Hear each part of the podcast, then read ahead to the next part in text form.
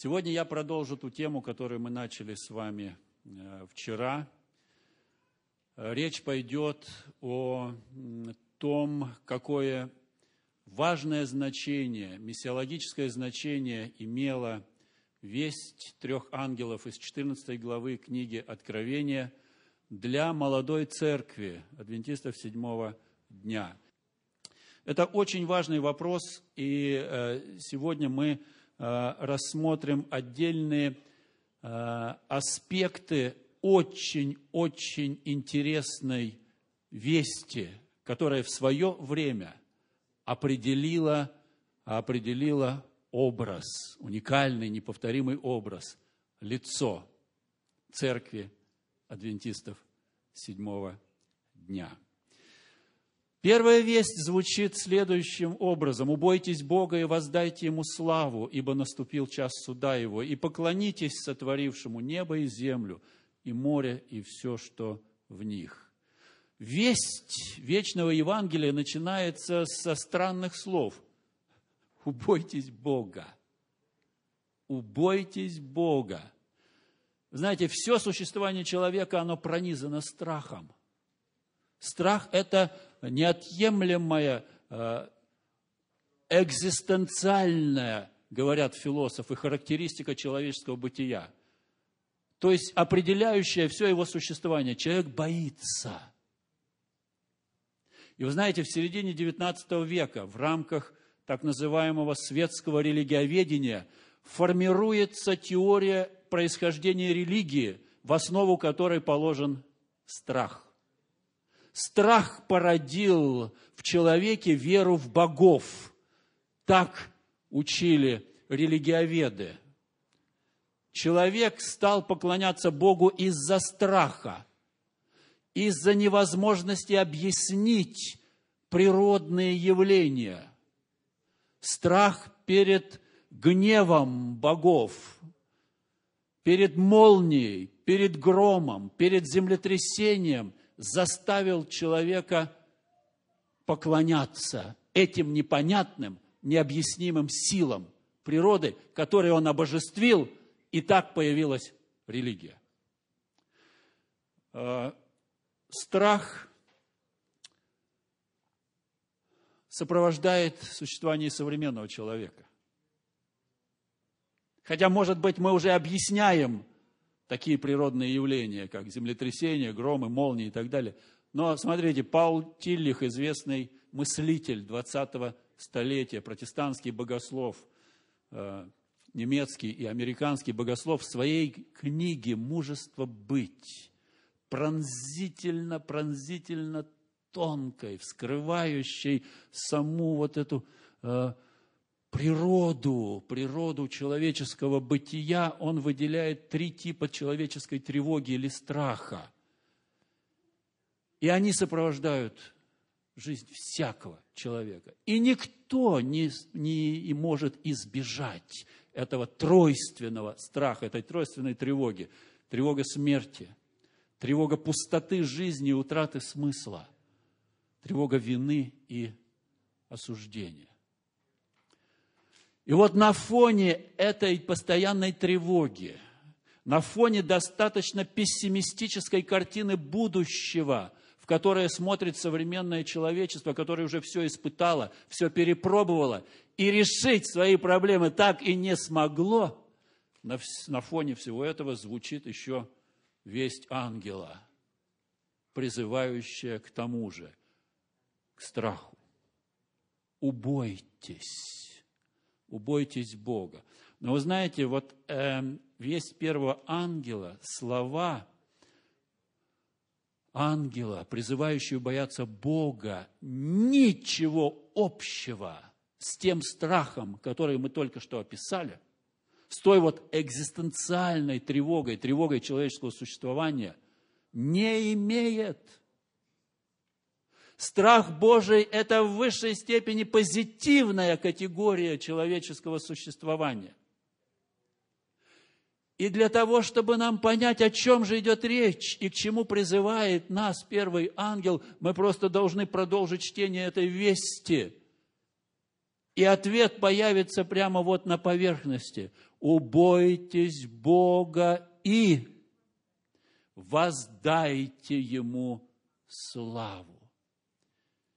Это пример так называемой параллельной конструкции э, в древнем языке. Вторая часть предложения раскрывает значение первой. «Убойтесь Бога» означает воздать Ему славу. Ответ на поверхности. Итак, убояться Бога значит воздать Ему славу. И обратите внимание на параллельный текст э, в 15 главе книги Откровения. «Кто не убоится Тебя, Господи, и не прославит имени Твоего?»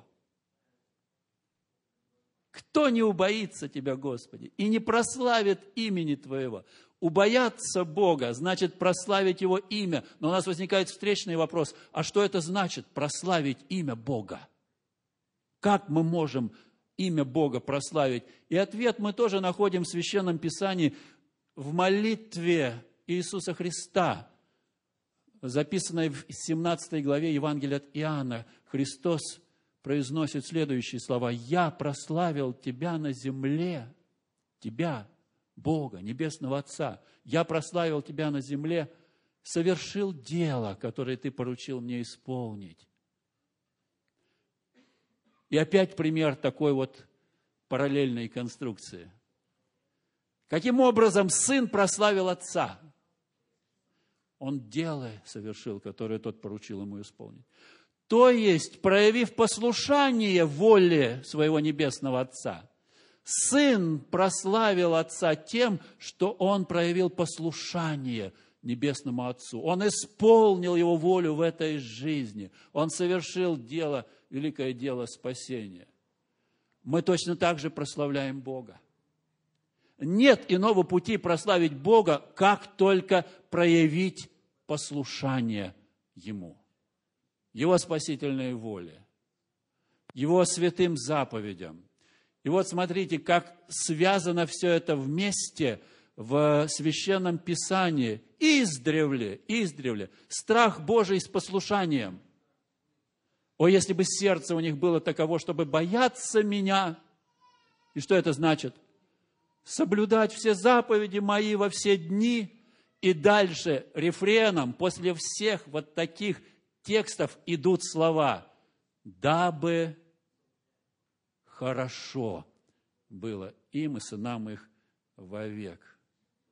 Вы чувствуете разницу перед тем страхом, о котором писали религиоведы в XIX веке, перед разгневанными богами, перед стихиями этого мира, который человек не может объяснить, и страхом Божиим.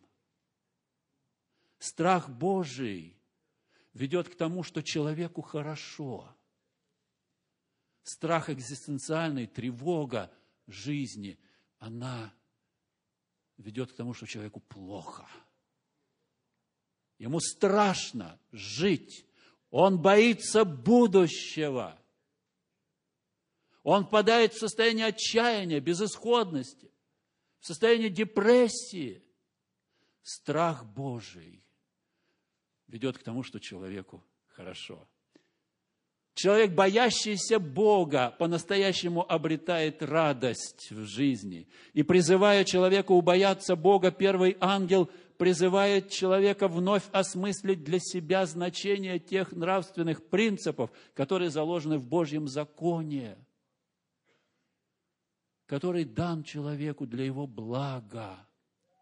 Послушание воле Божией, послушание заповедям Божьим – это не бремя, как некоторые это представляют. Это великое благо. Будучи послушным Богу, человек обретает благословение Божие. Нарушая волю Божию, он обретает на себя беды проклятие, переживание. Здесь связь такая. И этот призыв особенно актуален в эпоху постмодерна, в ту самую эпоху, в которой мы с вами живем, когда, э, в общем-то, все э, нравственные нормы, которые издревле регулировали жизнь людей, они оказались размытыми. Мы живем в эпоху плюрализма, а, когда а, понятие истины, оно становится просто ругательным, оскорбительным. Какая истина? О какой истине вы говорите? Нет никакой истины, нет никаких абсолютов. Вот. Никаких норм, и никто мне не указ. Вот такая позиция нравственного нигилизма, релятивизма, она характеризует жизнь человека эпохи постмодерна, современного общества. Сегодня понятие нравственной нормы размыто, растоптана та черта, которая раньше разделяла белое и черное, добро и зло. В течение нескольких десятилетий происходит, происходит буквально переворот, революционный переворот в худшую сторону в сознании человека, который раньше это называл злом, грехом, пороком, преступлением, сегодня тот же самый человек называет это нормой или вариантом нормы и призывает к толерантному отношению к тому, что вчера еще считалось открытым грехом и пороком. Как важно в этой ситуации услышать голос первого ангела, призывающего убояться Бога и воздать Ему славу. Воздать Ему славу тем, чтобы исполнить волю Его, выраженную в Его нравственных нормах в своей жизни. Потому что в этом благо для человека. Вторая часть этой вести звучит так. «И поклонитесь сотворившему небо и землю, и море, и источники вод». Знаете, почему особенно актуальной становится эта весть в середине XIX века? Потому что именно в это время мир в целом и христианский мир в частности столкнулись с двумя вызовами со стороны науки, со стороны естествознания. Один со стороны геологии, науки о Земле. Чарльз Лайл заявил о том, что вот э, земная кора, которую мы видим на срезе в виде таких пластов, страт, формировалась на протяжении миллиардов лет – то есть этот ученый бросает вызов библейскому повествованию о сотворении земли Богом в сравнительно недавние сроки. Второй вызов был брошен э, тоже британским исследователем Чарльзом Дарвином, который заявил о том, что все формы жизни на Земле, включая человека, появились в ходе многомиллионной эволюции от низших к высшим. И человек не продукт, не творение Божие, а человек выходец из мира животных. Его предки, человекообразные обезьяны. знаете, это был серьезный вызов для христианства. И уже к концу XIX века христианская церковь уступает она начинает приспосабливаться к науке, к современной науке, которая ее сломала, которая ее лишила твердой позиции. Церковь начала приспосабливаться к открытиям тогдашней науки, искать какие-то компромиссные варианты, как, как, как же примирить библейское повествование о сотворении человека Богом с данными науки. Знаете, каким страшным последствиям привело человечество усвоение нового, совершенно нового мировоззрения, новой идеологии, согласно которой человек не творение Божие, а человек, по сути дела, животное. Пусть высшее, пусть разумное, но животное. Природа человека животное. Это изменило человека. Знаете, когда человеку постоянно внушают, что он животное, он начинает вести себя как животное. И вот те самые законы дарвиновской эволюции, в основу которых положен принцип естественного отбора, борьбы за выживание, этой конкурентной борьбы, они стали прикладываться и к человеческому сообществу.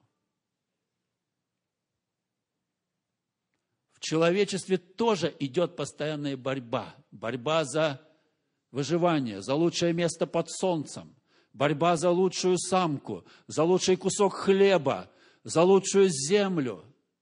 Когда человеку внушили, что он животное, он стал вести себя как животное. И следствием этого стали те страшные изъяны человеческой природы в 20 веке. Мировые войны, геноциды – нацистские фашистские режимы, в рамках которого истребили, истреблялись миллионы человеческой жизни. Учение о превосходстве одних на других. Расовая дискриминация. Вы знаете, в рамках вот этой теории социал-дарвинизма чернокожие – это низшая раса, которая стоит на первой, только первой ступенечке развития, превращения от обезьяны в человека. Это страшные вещи – в рамках этой теории э, пытались улучшать человеческую расу. Каким образом? Отсекать больных, убогих, коллег, душевно больных, чтобы они не давали больного потомства.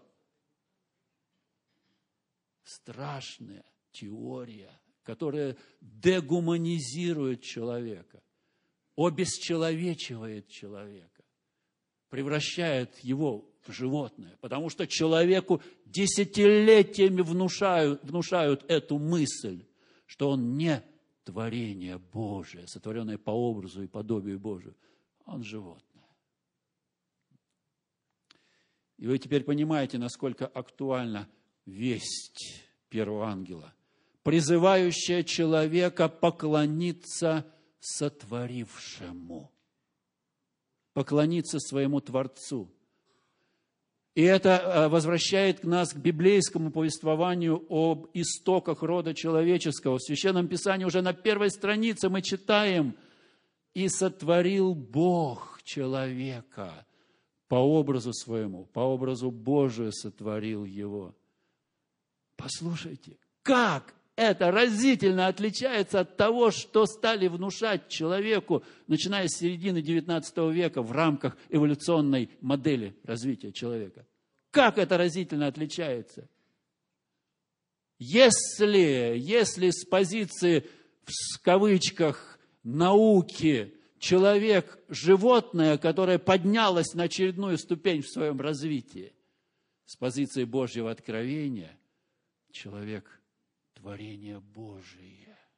Его природа не животная. Его природа в Боге, если хотите. Он продукт Божьей активности. И смотрите, как высоко представлен человек в восьмом псалме. Давид пишет, когда я взираю на небеса твои, дела твоих перстов, на луну и звезды, которые ты поставил, то что есть человек? что ты помнишь Его, что ты посещаешь Его. Немного ты умолил Его пред ангелами, славою и честью увенчал Его, поставил Его владыкою над делами рук. Смотрите, каким высоким достоинством наделен человек в силу сотворения Богом. Вот к чему призывает современного человека, которому внушили мысль, что он животное, весть первого ангела. То есть осознать свое истинное человеческое достоинство, почувствовать себя человеком с большой буквы, потому что человек только тогда человек, когда он осознает свою привязку к Богу. Вне Бога, без Бога, Человек все, что угодно, но не человек. Природа человека, она религиозна. Если оторвать человека от Бога, человек обесчеловечивается. Он теряет свое истинное человеческое лицо и достоинство. И смотрите, сколько, сколько э, тут же вот очень важных, важных моментов появляется, когда мы признаем тот факт, что человек творение Божие. Это означает, что мы, люди на земле, не конкуренты в борьбе за выживание. Мы не волки, которые должны грызть глотки друг другу, чтобы выжить в этой конкурентной борьбе. А мы братья и сестры друг другу. Все, независимо от цвета кожи, от, от, от расы, от, от культурной принадлежности, от региона обитания, мы все братья и сестры друг другу. От одной крови Бог произвел весь род человеческий для обитания по всему лицу.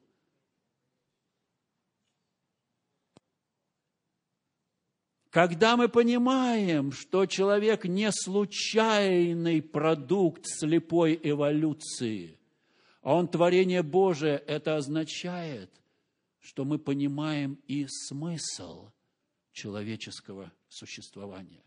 Бог не напрасно сотворил человека. Все, что творит Бог, оно исполнено смысла. Для чего Бог сотворил человека? Для жизни. И потому жизнь имеет бесконечную ценность в глазах Божиих. Жизнь – это дар Божий, и она бесценна. Священное Писание подчеркивает бесконечную ценность каждой человеческой души. Знаете, как в еврейском менталитете э, каждый человек уникален и неповторим. Он – это целый мир. И если кто-то посягает на жизнь хотя бы одного человека, он посягает на весь мир. Со смертью одного человека умирает целый мир, потому что другого такого человека нет. Каждый уникален и неповторим. Библейское мировоззрение – библейское представление о человеке, оно заставляет современного человека серьезно задуматься над тем, что он творит, когда истребляет себе подобных.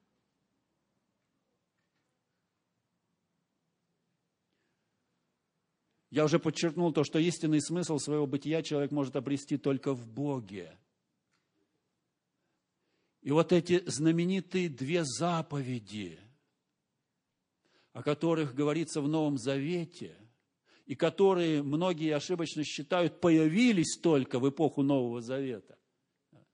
Вот эти две заповеди о любви к Богу и о любви к ближнему, они составляют основу основ человеческого существования. На этом зиждется все, весь закон, все пророки, все Божье откровение. Бог есть любовь. И сотворенный Богом человек был сотворен для любви. В каком-то смысле, будучи образом и подобием Божьим, человек тоже есть любовь, природа человека – любить, а не убивать. Любить. Грех извратил человеческую природу. Человечество пошло по своему сценарию развития. И весть первого ангела пытается вернуть человека к истокам, к его истинному достоинству, достоинству в Боге. Еще один очень важный аспект человеческого бытия, который выражен э, в первой ангельской вести. Будучи частью творения Божьего, как целостной экосистемы, человек призван заботиться о том мире, в который Бог его поместил –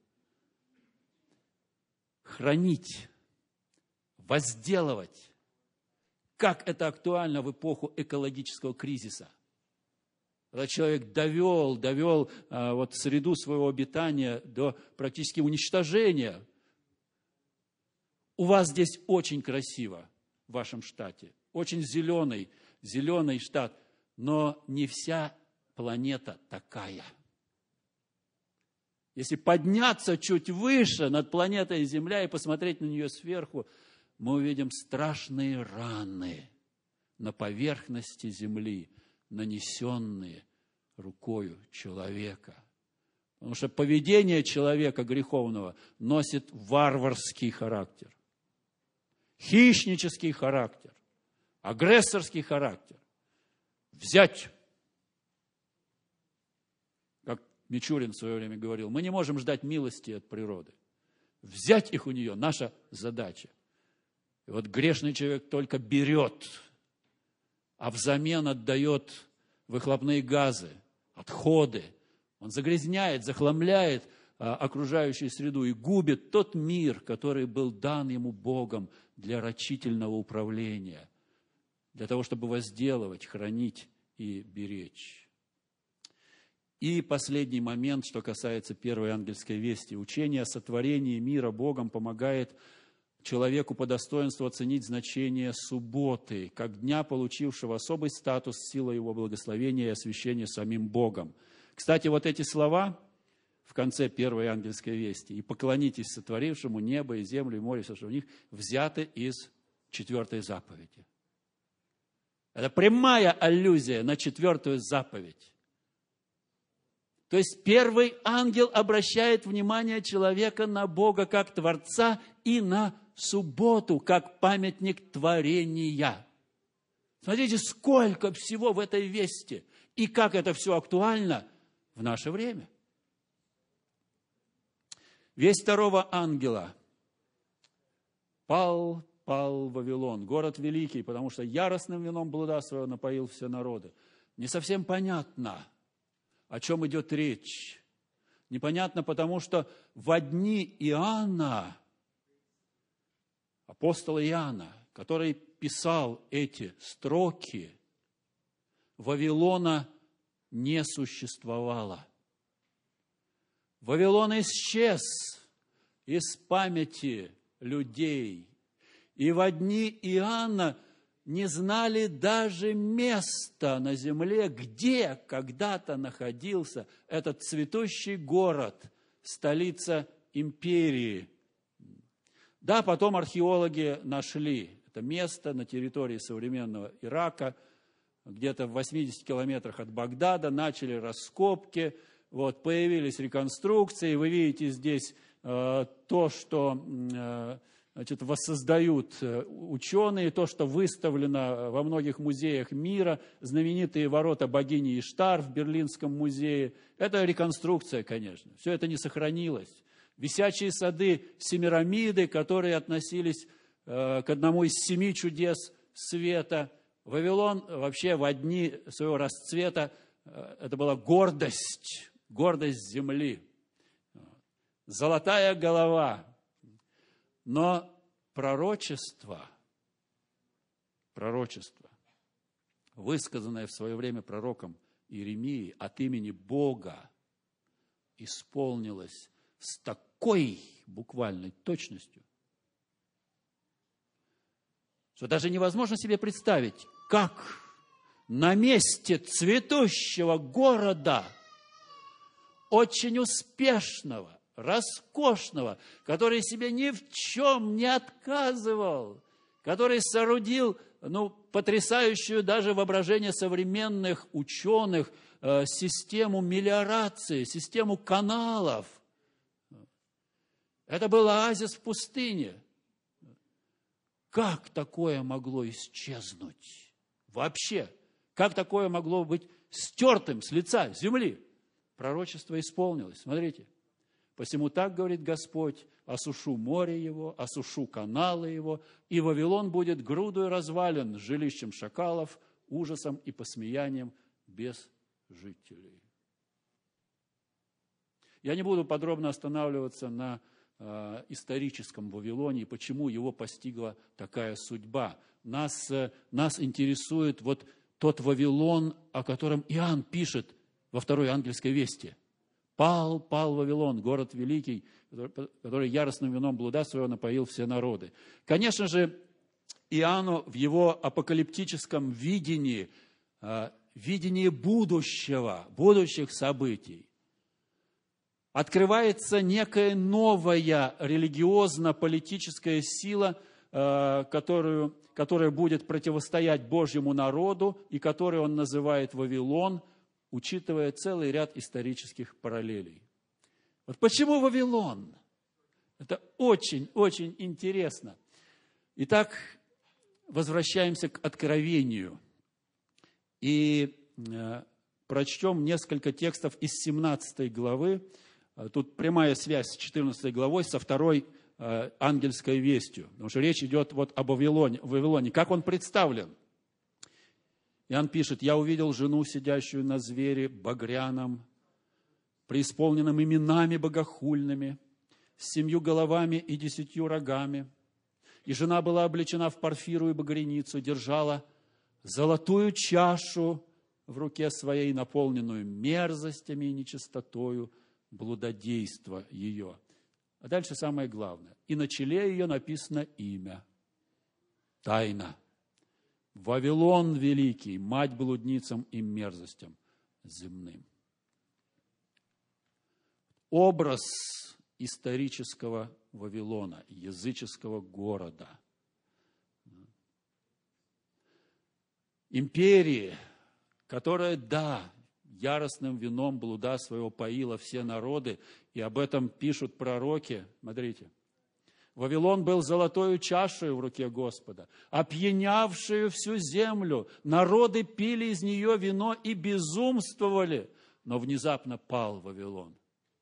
Вот этот образ, этот образ Вавилона исторического, который э, свое языческое влияние э, оказывал на окружающие народы и даже на народ Божий. Помните завоевательские походы э, Навуходоносора, да?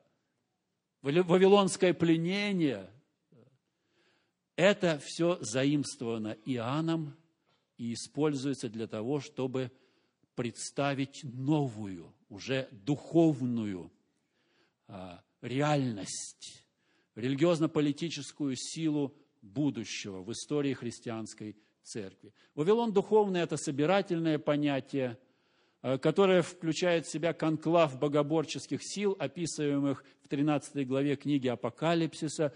13 глава, я вам напомню, это описание двух зверей. Один выходит из моря – очень похож на зверя из книги пророка Даниила. Второй необычный, с агнчими рожками, выходит из земли. Это 13 глава э, книги Откровения. И вот этот конклав богоборческих сил использует двойственную тактику. С одной стороны, это обман, с другой стороны, насилие, жестокость, подавление, подавление инакомыслия.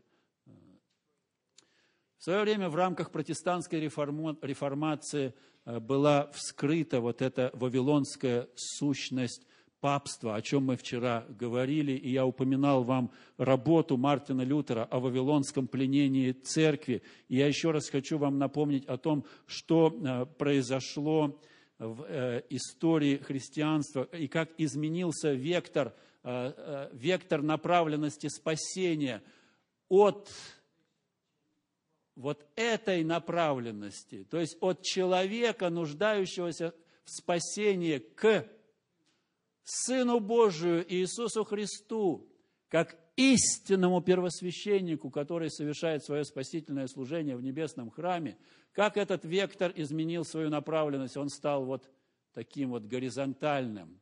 И все внимание человека оказалось прикованным к земному епископу, совершающему служение в земном храме и преподающим спасение под видом таинств.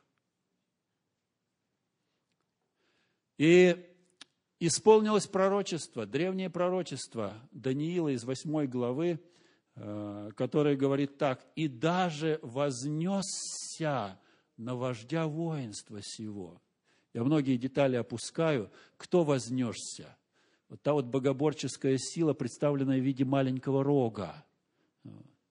Это то же самое, что и первый зреть в 13 главе книги Откровения. Там параллели на лицо.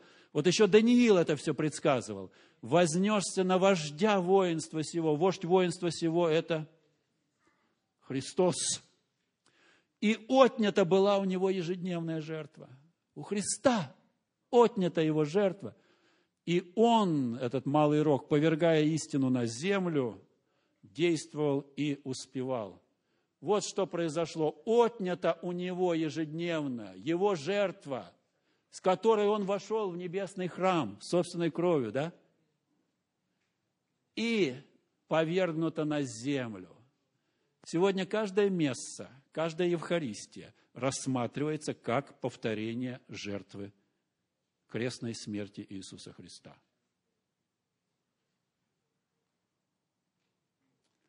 Вот это э, было вскрыто еще в рамках протестантской э, реформации. Вот. Но э, в XIX веке, в XIX веке Елена Вайт, пророчица Божия, она расширяет представление о Вавилоне. Она пишет о том, что это действительно конклав, некий союз богоборческих сил. Это не только папство, она говорит еще и о других отступнических силах. И послушайте, э, что сказано в пятом томе свидетельств для церкви.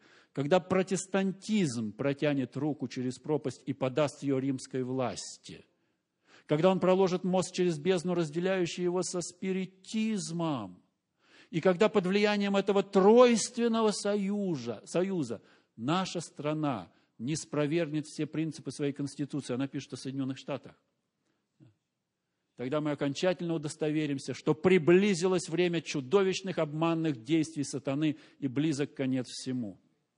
Знаете, когда Елена Вайт писала эти слова, в это невозможно было поверить, что такое может быть.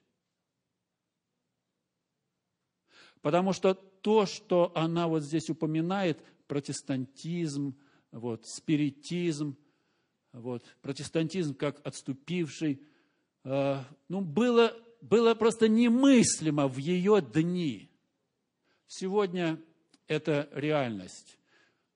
Протестантизм потерял, потерял основы, на которых когда-то он стоял. Либерализм настолько э, вот извратил, извратил э, христианство в протестантском представлении, что там даже христианского ничего не осталось. Либеральный протестантизм – это одно из э, ну, нравственных учений и ничего более.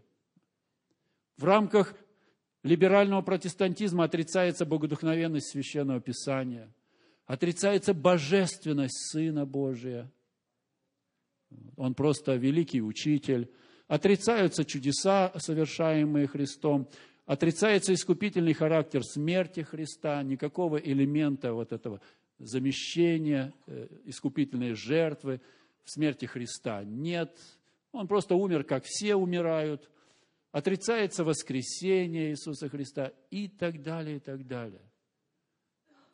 Смотрите, та сила, которая в свое время противостояла папству, да, в XVI веке, и которая вскрыла вот э, этот антихристианский, антихристианскую суть э, этой религии, сам протестантизм скатился в отступничество. Третья э, составляющая этого конклава спиритизм, э, о котором пишет Елена Вайт, он в XIX веке в протестантской э, стране, в христианской стране был просто ну, немыслимым явлением. Его и не было. И первые проявления, вот связанные с 1848 годом, начинается эта практика спиритическая, потом, которая быстро расширяется, и на сегодняшний день, я бы сказал, что все сознание человека эпохи постмодерна, оно а, пронизано вот этой составляющей, оккультной, оккультной составляющей. В свое время э, имел место процесс секуляризации, то есть омерщения человека, отказа его от Бога. Вот. И Макс Вебер, известный социолог религии, назвал этот процесс расколдовыванием, расколдовыванием мира. Вот. То есть человек как бы освободился от сверхъестественных сил, он стал все объяснять естественным научным путем. То, что происходит в нашу эпоху, которую исследователи называют уже эпохой постсекуляризма, то есть после э, секуляризма, можно назвать повторным заколдовыванием мира. Повторное заколдовывание. Но вот эта религиозность современного человека, она носит не библейский характер, не богооткровенный характер. Она носит оккультный характер, спиритический, мистический характер. Многие люди верят вот в существование каких-то сил, с которыми можно общаться. Вот. Очень популярна астрология, экстрасенсорика, парапсихология и целый ряд других вот таких околонаучных направлений, которые присосались к человечеству как пиявки. И пьют из него живительные соки и отравляют его вот этим ядом оккультизма. Вот таков мир – в котором мы с вами живем. Особенно э, ярко спиритизм получил э, вот, свой новый импульс в рамках движения New Age, о котором вы тоже все слышали. Ну и, наконец, третья, последняя весть, весть третьего ангела. Она сообщает о том, какими будут последствия для тех, кто подвергается опьянению со стороны Вавилона – кто участвует в ее, вот этой великой блуднице, деяниях. Какие будут последствия? Обратите внимание на язык третьей ангельской вести. Многие христиане такое не читают. Им кажется, что здесь нет ничего христианского. Как можно вообще говорить о Боге вот таким языком? Прочитать? Кто поклоняется зверю и образу его и принимает начертание на чело свое или на руку свою, тот будет пить вино ярости Божией, вино цельное, приготовленное в чаше гнева его. И будет мучим в огне и сере пред святыми ангелами и пред Агнцем, и дым мучения их будет восходить во веки веков, и не будут иметь покоя ни днем, ни ночью, поклоняющиеся зверю и образу его, или принимающие начертания имени его. Какой язык? Сильный, страшный, пугающий, где-то даже отталкивающий. Мы не привыкли проповедовать о Боге таким языком. Нам кажется, что здесь нет Евангелия, здесь нет благой вести. А я вам скажу, здесь благая весть во всей своей полноте и глубине. Вот этот язык, который использует Иоанн, это крик, крик Божий к современному человеку, который уже не воспринимает никакой другой язык. Который потерял всякий страх, стыд и совесть. И это язык из Ветхого Завета. Иоанн использует, э, использует те примеры из Ветхого Завета – когда Бог вершил свой справедливый суд. Да, кто-то пытается э, из этого языка выводить идею о вечных адских муках, но здесь этой идеи нет. Эти слова не подчеркивают э, вечное, непрекращающее существование э, огня ада. Здесь не об этом.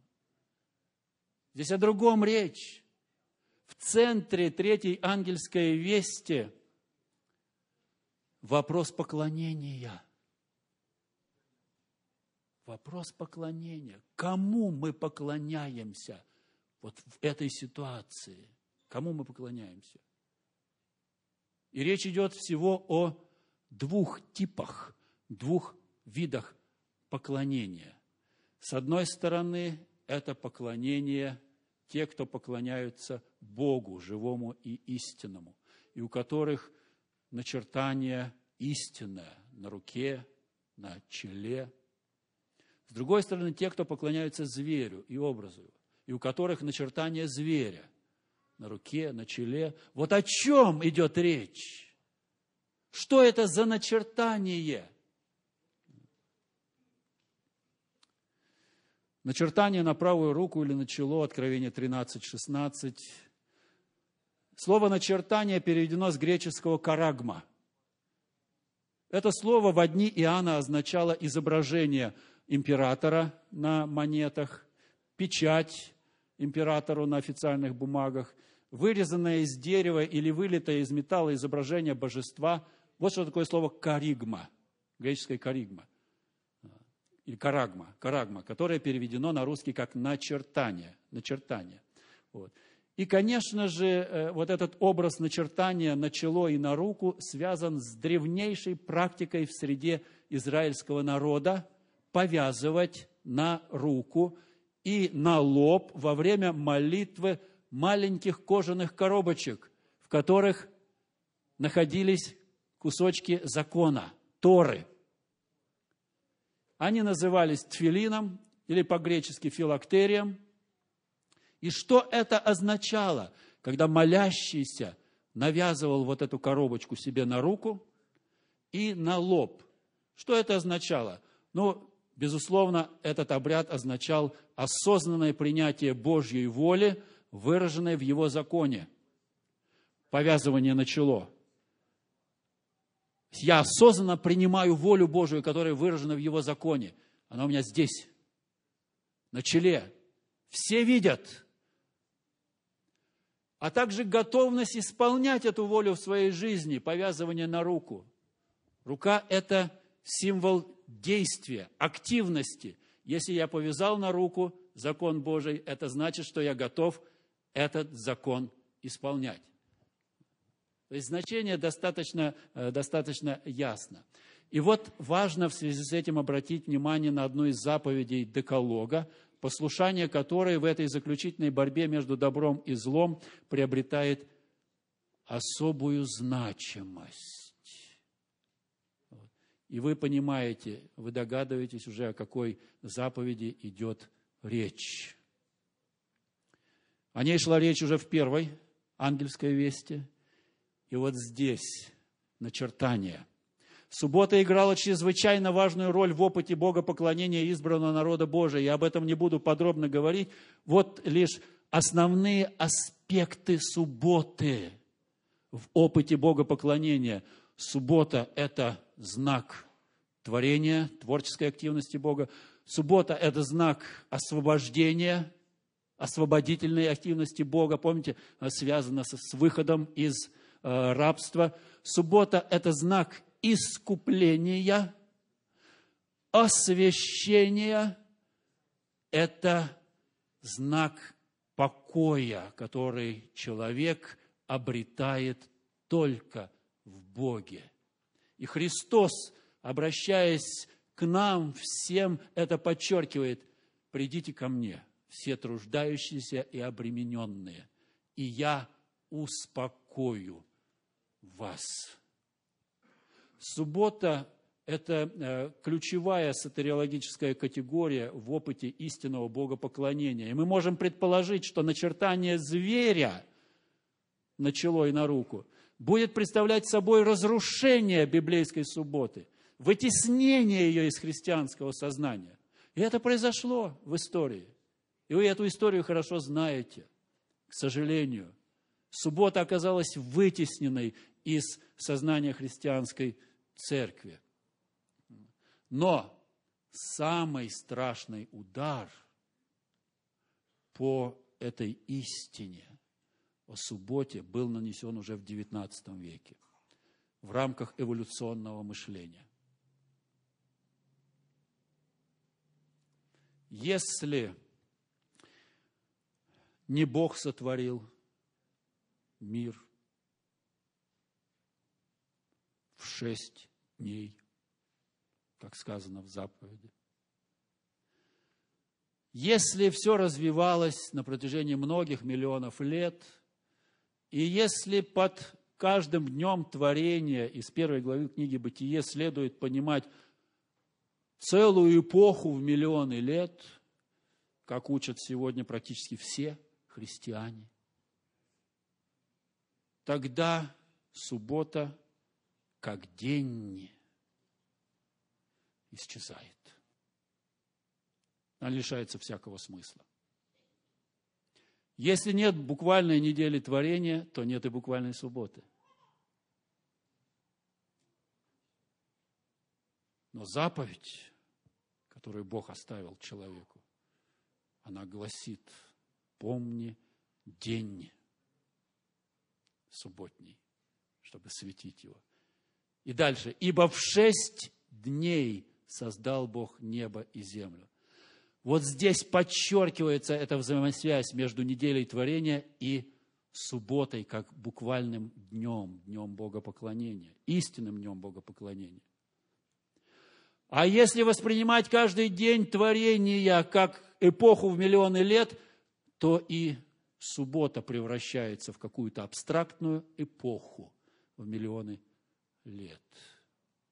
Вот почему я говорю, что самый сокрушительный удар по субботе был нанесен в современную эпоху в рамках так называемого эволюционного мышления. Несколько слов о загадочном числе, состоящем из трех шестерок, в 13 главе книги Откровения вокруг которого на протяжении всей истории христианской церкви велись дебаты. Что это такое? Каких только объяснений не предлагалось. Тысячи, тысячи объяснений этого числа. Тут, ну, просто границ человеческой фантазии нет. Что только не предлагалось для того, чтобы объяснить тайну этого числа. Я не хочу сказать, что я сейчас вам а, вот, дам окончательный ответ на загадку этого числа. Но а, хочу обратить ваше внимание, что однозначно это связано с Вавилоном. Это связано с Вавилоном. Потому что речь идет о Вавилоне. Образ исторического Вавилона используется Иоанном для того, чтобы передать эту весть. Вот. Число 6 – это число Вавилона, потому что вавилоняне использовали 60-ричную систему счета. Мы используем десятиричную, 1, 10, 100, 1000 и так далее. Да? Они использовали 60-ричную. 6, 60, 600 и так далее. Поэтому не случайно то, что там три шестерки – Обратите также внимание на то, что э, в Вавилоне, э, именно в Вавилоне вот, появилось исчисление времени, которое сохранилось до сих пор. 60 э, минут в часе, 60 секунд в минуте, 360 градусов в окружности. Это все отголоски вот этой 60-личной системы. Помните размеры истукана, который построил Навуходоносор? 60 локтей в высоту, 6 локтей в ширину, тоже шестерка а, вот здесь присутствует. Обратите внимание на этот амулет вавилонских жрецов, которые раскопали археологи. Конечно, это графическое изображение этого амулета. На самом деле он выглядит ну, не так совершенно, как на, на этой картинке и на эти загадочные цифры, которые на первый взгляд ну, не имеют никакой последовательности.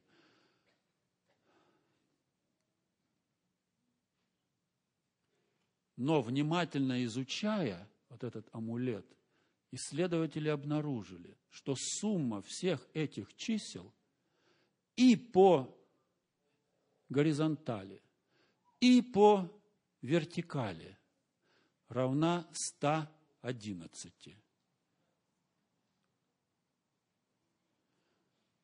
Ну и, естественно, сумма всех рядов и сумма всех столбцов равна числу 666.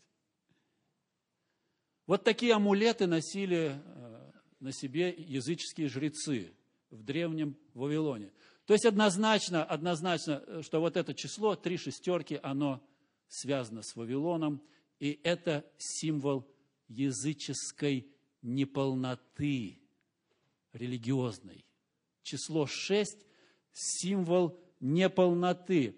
Э, обратите внимание, что в Откровении часто встречается число 7 и всегда в связи с кем?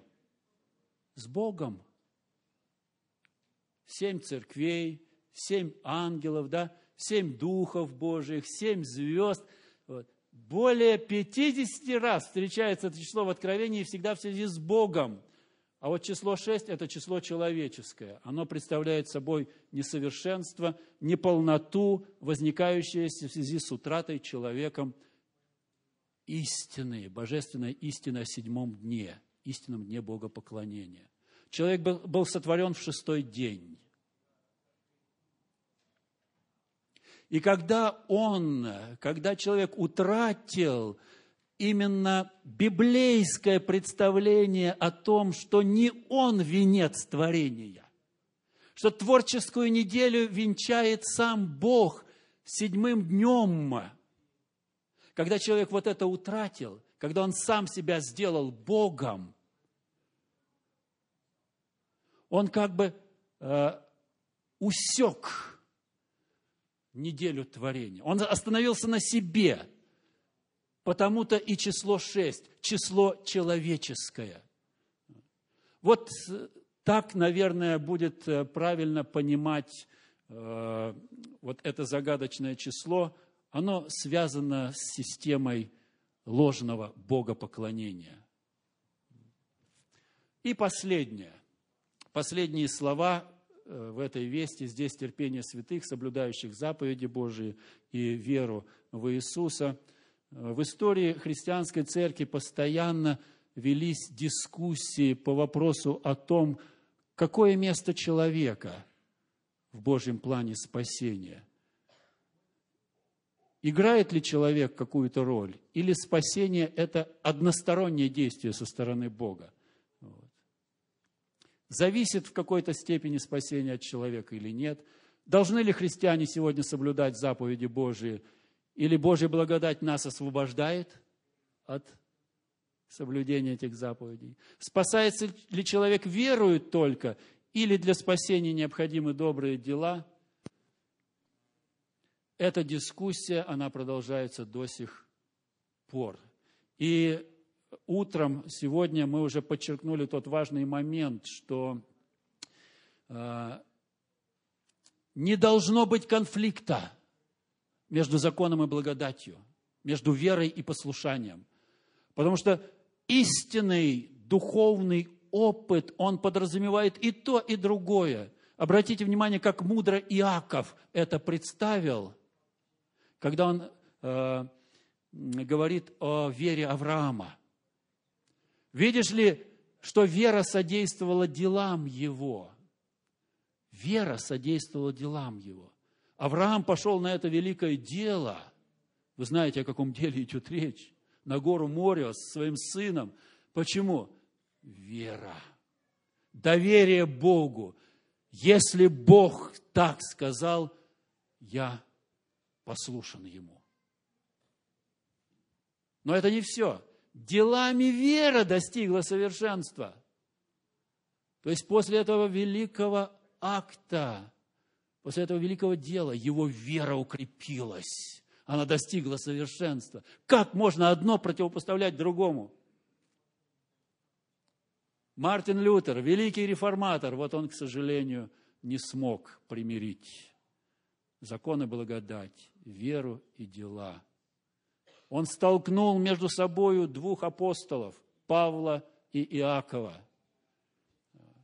Он никак не мог понять, почему послание Иакова вообще вошло в канон Священного Писания. Но это проблема Лютера, его богословского сознания. В самом Священном Писании конфликта между законом и благодатью нет. Между верой и делами нет. Вера – это всегда активность. Это всегда послушание, это всегда делание. Павел пишет о вере действующей, вере действующей любовью. Итак, осмысление трехангельской вести помогло нашей церкви преодолеть две крайности в историческом христианстве. Да, мы тоже все это пережили. Мы сегодня говорили о Миннеаполисе утром. В нашей церкви тоже велась дискуссия на протяжении многих десятков лет.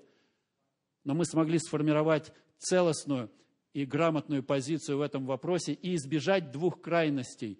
Законничество, с одной стороны, когда человек думает, что он спасается своими собственными делами, и крайности дешевой благодати, когда человек думает, что он уже спасен и от него ничего не ожидается.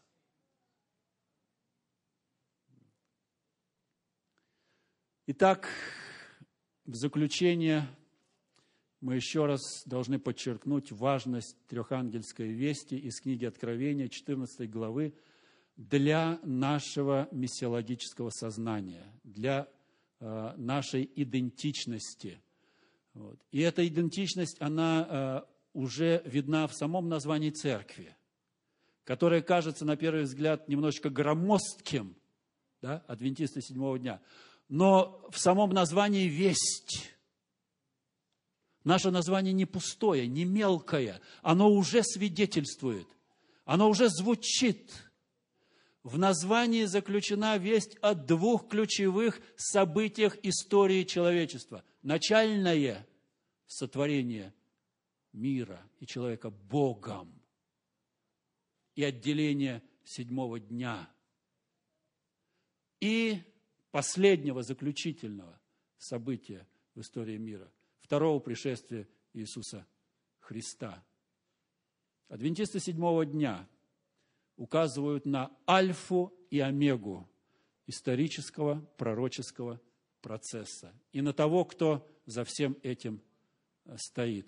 И пусть Господь поможет нам понять э, важность, значение, актуальность этой потрясающей вести, которая начала провозглашаться в последнее время, в эпоху суда, как мы вчера говорили, в эпоху кризиса.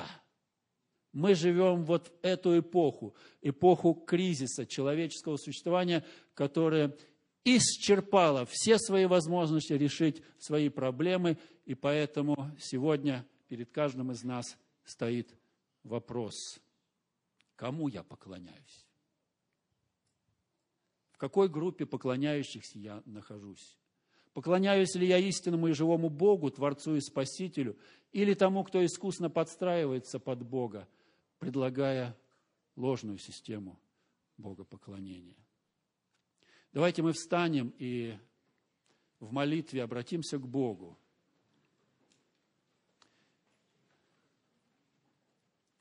И поблагодарим Его за то, что Он продолжает открываться нам в Слове Своем. Он продолжает тревожить наше сознание, тревожить нашу совесть. Бог через весть, эту удивительную весть, как бы заставляет нас серьезно задуматься над тем, что происходит сегодня в мире, в нашем обществе серьезно задуматься над собственным отношением ко всему происходящему и серьезно задуматься над тем, кому я поклоняюсь.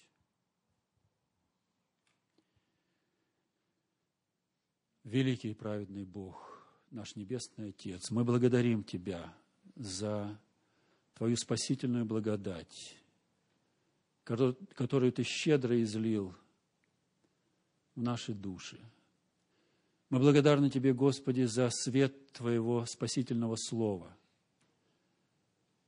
оставленного нам, грешным и заблудшим детям Твоим, дабы мы не блуждали во тьме, неведения, а чтобы мы знали Тебя, истинного и живого Бога, и волю Твою, благую и совершенную, которая раскрывается со страниц Священного Писания. Мы благодарны Тебе, Господи, за церковь Твою, которую Ты основал в это драматичное время, на рубеже веков,